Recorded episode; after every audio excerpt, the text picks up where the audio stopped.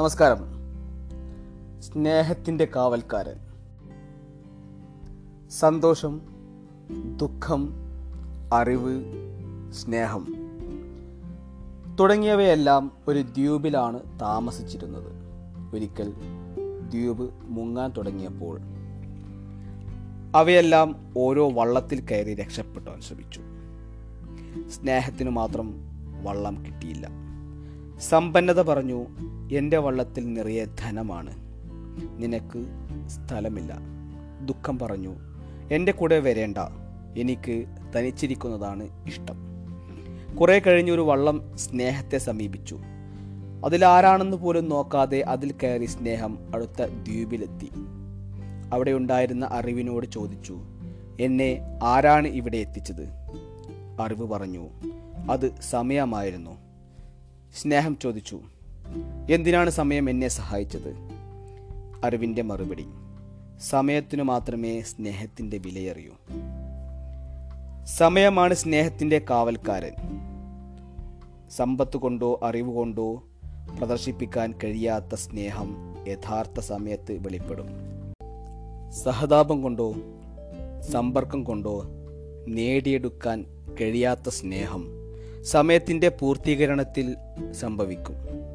സ്നേഹത്തിനും ഒരു സമയമുണ്ട്. പറഞ്ഞവസാനിപ്പിക്കാൻ കഴിയാത്ത കലഹത്തിനും മരുന്നില്ലാത്ത അസൂയയ്ക്കും പരിഹാരമുണ്ടാക്കാൻ സമയത്തിന് മാത്രമേ കഴിയൂ. പുറമേ കാണിക്കുന്ന വിരോധത്തിനും വഴക്കിനും പിന്നിൽ ഒളിഞ്ഞിരിക്കുന്ന ഒരു നുള്ളു സ്നേഹമുണ്ടാകും. അപ്രതീക്ഷിത പ്രതി പ്രതിസന്ധികളുടെയും ആപത്തുകളുടെയും നടുവിൽ ആ സ്നേഹം ഉണർന്നെഴുന്നേൽക്കും. സ്നേഹത്തിന് പല ഭാവങ്ങളുണ്ട്. അപകടത്തിലേക്കാണ് നീങ്ങുന്നതെങ്കിൽ സ്നേഹം എതിർക്കും. ആ സ്നേഹം മനസ്സിലാക്കണമെങ്കിൽ തലനാരിഴയ്ക്ക് രക്ഷപ്പെടണം. ദേഷ്യം നിസ്സംഗത അവഗണന സങ്കടം ഇവയുടെയെല്ലാം മറുവശത്ത് സ്നേഹമുണ്ടാകും. പക്ഷേ ആ സത്യം മനസ്സിലാക്കണമെങ്കിൽ സമയമെടുക്കും. നഷ്ടപ്പെട്ട സ്നേഹത്തിന്റെ വിലയറിയണമെങ്കിൽ കാലങ്ങൾ കഴിയണം. ചേർന്ന് നിന്നിരുന്നവർ സ്നേഹിതരല്ലായിരുന്നുവെന്നും അകറ്റി നിർത്തിയവരാണ് യഥാർത്ഥ സ്നേഹിതരെന്നും മനസ്സിലാക്ക മനസ്സിലാക്കിത്തരാൻ സമയത്തിന് മാത്രമേ കഴിയൂ. സമയമാണ് സ്നേഹം. വിളക്കിയെടുക്കാനുള്ള ഏറ്റവും നല്ല മരുന്ന്. നന്ദി.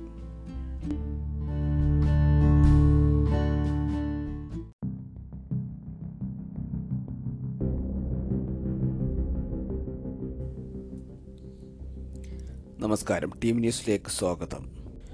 തിരുവനന്തപുരം സ്വർണക്കടത്ത് കേസിൽ മുഖ്യമന്ത്രിയുടെ മുൻ പ്രിൻസിപ്പൽ സെക്രട്ടറി എം ശിവശങ്കറിനെതിരെ നിയമവിരുദ്ധ പ്രവർത്തന നിരോധന പ്രകാരം കേസെടുക്കാൻ തക്ക തെളിവുകൾ ഇന്നലെയും കണ്ടെത്തിയിട്ടില്ല. എന്നാൽ അഴിമതി നിരോധന നിയമത്തിലെ ചില വകുപ്പുകൾ പ്രകാരം അന്വേഷിക്കാവുന്ന ചില വെളിപ്പെടുത്തലുകൾ അദ്ദേഹത്തിന്റെ മൊഴികളിലുണ്ട് മൊഴികളിലുണ്ടെന്നാണ് സൂചന. ഈ കേസിൽ ശിവശങ്കറിനെ പ്രതിയോ സാക്ഷിയോ ആക്കാൻ കഴിയാത്ത സാഹചര്യത്തിൽ എൻ ഐ എയുടെ ഇത്തരം കണ്ടെത്തലുകൾ നിയമ നിയമോപദേശം തേടിയ ശേഷം സി ബി ഐക്ക് കൈമാറാനും സാധ്യതയുണ്ട്. സംസ്ഥാനത്ത് ഇതുവരെയുള്ള ഏറ്റവും ഉയർന്ന പ്രതിദിന കോവിഡ് പോസിറ്റീവ് ഇന്നലെ ആയിരത്തി ഒരുന്നൂറ്റി അറുപത്തിയേഴ് പേർക്ക് സ്ഥിരീകരിച്ചതിൽ എണ്ണൂറ്റി എൺപത്തെട്ട് പേർക്കും സമ്പർക്കത്തിലൂടെ രോഗം സ്ഥിരീകരിച്ചു. അമ്പത്തഞ്ച് പേരുടെ സമ്പർക്ക ഉറവിടം വ്യക്തമല്ല. ബലിപെരുന്നാൾ ദിനത്തിൽ മസ്ജിദുകളിൽ പരമാവധി നൂറ് പേർ പ്രാർത്ഥന നടത്താനാണ് അനുമതിയെന്ന് മുഖ്യമന്ത്രി പിണറായി വിജയൻ. നൂറ് പേരെ ഉൾക്കൊള്ളാൻ പള്ളികളിൽ സ്ഥലം ഉണ്ടെങ്കിൽ മാത്രമേ അനുമതി നൽകുകയെന്നും ചെറിയ പള്ളികളിൽ സ്ഥലസൗകര്യമനുസരിച്ച് കുറച്ചു പേർക്ക് അനുവാദം അനുവാദം നൽകുമെന്നും മുഖ്യമന്ത്രി പറഞ്ഞു. ഹയർ സെക്കൻഡറി ഒന്നാം വർഷ പ്രവേശനത്തിന് ഇന്ന് വൈകിട്ട് അഞ്ചു മുതൽ ഓൺലൈനായി അപേക്ഷിക്കാം. തിരൂർ ജില്ലാ ആശുപത്രിയിലെ നഴ്സിന് കോവിഡ് സ്ഥിരീകരിച്ചതോടെ നഗരത്തിൽ നടന്ന നിയന്ത്രണങ്ങൾ കർശനമാക്കി. നഗരസഭ കഴിഞ്ഞ ദിവസങ്ങളിൽ നടത്തിയ ആന്റിജൻ പരിശോധനകളിൽ പങ്കെടുത്തവർ നിരീക്ഷണത്തിൽ തുടരണമെന്ന് അധികൃതർ ആവശ്യപ്പെട്ടു. ജില്ലാ ആശുപത്രിയിലെ നഴ്സിന് ആന്റിജൻ പരിശോധനയിൽ ഫലം നെഗറ്റീവായിരുന്നു. എന്നാൽ രോഗലക്ഷണം കാണിച്ചതിനെ തുടർന്ന് നടത്തിയ സർവ പരിശോധനയിൽ ഇവർക്ക് കോവിഡ് പോസിറ്റീവ് ആകുകയായിരുന്നു ഇവരുമായി സമ്പർക്കത്തിലേർപ്പെട്ടവരെല്ലാം നിരീക്ഷണത്തിൽ പോകണമെന്ന് ആരോഗ്യവകുപ്പ് ആവശ്യപ്പെട്ടു. ദിവസങ്ങൾക്ക് മുൻപ് ജില്ലാ ആശുപത്രിയിലെ പ്രസവ വാർഡിലെത്തിയിരുന്ന രണ്ട് ഗർഭിണികൾക്ക് കോവിഡ് പോസിറ്റീവായിരുന്നു. ഇവരിൽ നിന്ന് പകർന്നതാകുമെന്നാണ് കരുതുന്നത്. ഇതിനിടെ നേരത്തെ ക്വാറന്റൈനിലായിരുന്ന ഒരു ഡോക്ടറും നഴ്സും നിരീക്ഷണം പൂർത്തിയാക്കാതെ ഡ്യൂട്ടിക്ക് തിരിച്ച് കയറിയെന്നും ആരോപണമുണ്ട്. കോവിഡ് കാലത്ത് അധികൃതരുടെ പരിശോധനയും നിരീക്ഷണവും ഇല്ലാതായതോടെ ഭാരതപ്പുഴയും തിരൂർ പൊന്നാനിപ്പുഴയും കയ്യേറി പറമ്പാക്കി മാറ്റി ഭൂമാഫിയ. ഭാരതപ്പുഴയിൽ കുറ്റിപ്പുറം മുതൽ പുറത്തൂർ വരെ വ്യാപകമായ കയ്യേറ്റമാണ് കഴിഞ്ഞ നാല് മാസത്തിനിടയിൽ നടന്നിരിക്കുന്നതെന്നാണ് പരാതി. കുറ്റിപ്പുറം രാങ്ങാട്ടൂർ തവനൂർ തിരുനാവായ കാലടി തൃപ്രങ്ങോട് പുറത്തൂർ ഭാഗങ്ങളിലെല്ലാം ചെറുതും വലുതുമായ കയ്യേറ്റങ്ങൾ കണ്ടെത്തിയിട്ടുണ്ട്. മഴക്കാലത്തും പുഴയിൽ വെള്ളം കയറാത്ത കരയും ഇരു ഭാഗങ്ങളും മതിലുകൾ കെട്ടി ഉയർത്തി മണ്ണിട്ടാണ് കയ്യേറ്റം നടക്കുന്നത്. നിർമ്മാണത്തിന് നിയന്ത്രണങ്ങളുള്ള ഭാഗങ്ങളിലും കെട്ടിടങ്ങൾ നിർമ്മിച്ചതായി അധികൃതർക്കും വിവരം ലഭിച്ചിട്ടുണ്ട്.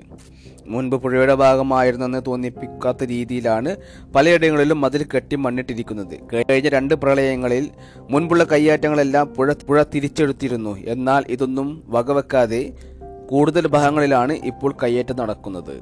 കോവിഡ് പോസിറ്റീവായവരുടെ എണ്ണത്തിൽ ജില്ലയിൽ നൂറ് കടന്നു. ഇന്നലെ മാത്രം നൂറ്റി പന്ത്രണ്ട് പേർക്കാണ് കോവിഡ് സ്ഥിരീകരിച്ചത്. തൊണ്ണൂറ്റിരണ്ട് പേർക്ക് സമ്പർക്കത്തിലൂടെ കോവിഡ് പകർന്നതിൽ നാൽപ്പത്തിരണ്ട് പേരുടെ ഉറവിടം കണ്ടെത്താനായിട്ടില്ല. മറ്റു രോഗബാധിതരിൽ മൂന്ന് പേർ ഇതര സംസ്ഥാനങ്ങളിൽ നിന്നും പതിനേഴ് പേർ വിദേശത്തു നിന്നും എത്തിയവരാണ്. രോഗവ്യാപന തീവ്രമായ കൊണ്ടോട്ടി കുഴിമണ്ണ പള്ളിക്കൽ പുളിക്കൽ പ്രദേശങ്ങളിലായി മാത്രം നാൽപ്പത്തൊന്ന് പേർക്കാണ് കോവിഡ് സ്ഥിരീകരിച്ചത്. നിലമ്പൂരിൽ പതിനാല് പേർക്കും ഊരകം പെരുവള്ളൂർ എന്നിവിടങ്ങളിൽ അഞ്ച് പേർക്കും വീതം സമ്പർക്കം വഴി രോഗബാധയുണ്ടായി.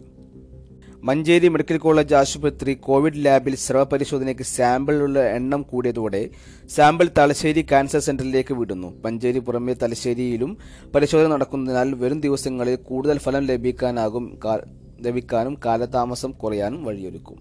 രാജ്യത്തെ പൊതുസ്ഥിതി എടുത്താൽ പന്ത്രണ്ട് പേരെ ടെസ്റ്റ് ചെയ്യുമ്പോഴാണ് ഒരാൾ പോസിറ്റീവായി മാറുന്നത്.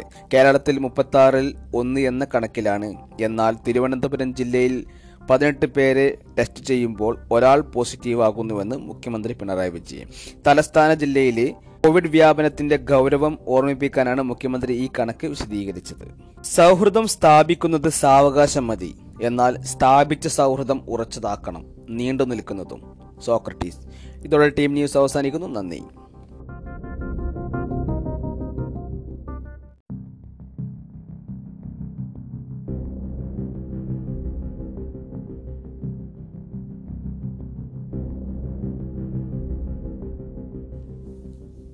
നമസ്കാരം. ടീം ന്യൂസിലേക്ക് സ്വാഗതം.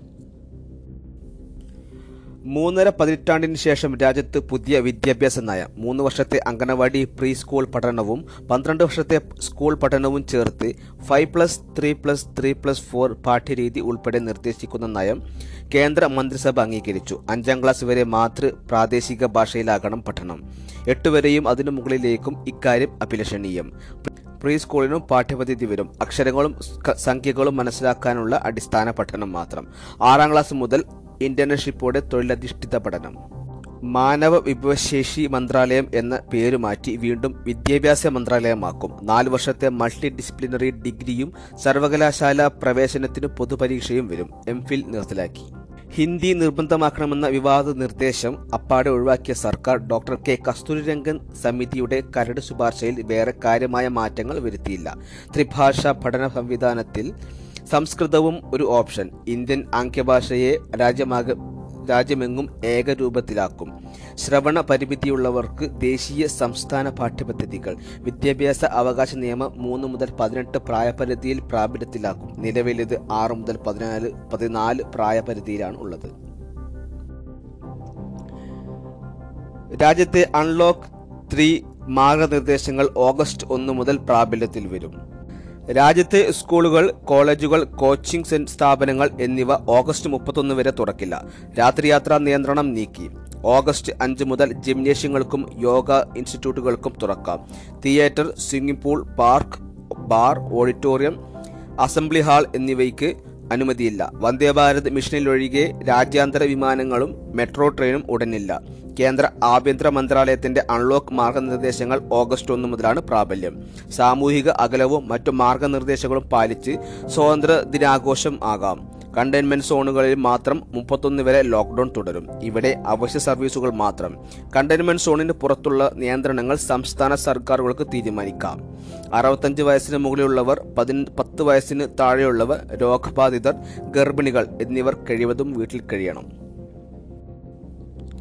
പൊന്നാനി നഗരസഭയിൽ കോവിഡ് ഫസ്റ്റ് ലൈൻ ചികിത്സാ കേന്ദ്രം ഒരുങ്ങി. കോവിഡ് സ്ഥിരീകരിച്ചവരിൽ ലക്ഷണങ്ങൾ പ്രകടമല്ലാത്തവരെയും നേരിയ ലക്ഷണങ്ങൾ മാത്രമുള്ളവരെയും ഇങ്ങോട്ട് മാറ്റാം. നഗരസഭയും ആരോഗ്യവകുപ്പും ചേർന്ന് ജനകീയ പിന്തുണയോടെയാണ് ചികിത്സാ കേന്ദ്രം ഒരുക്കുന്നത്. പൊന്നാനിയിൽ രണ്ടിടങ്ങളിലാണ് സൗകര്യമൊരുക്കുന്നത്.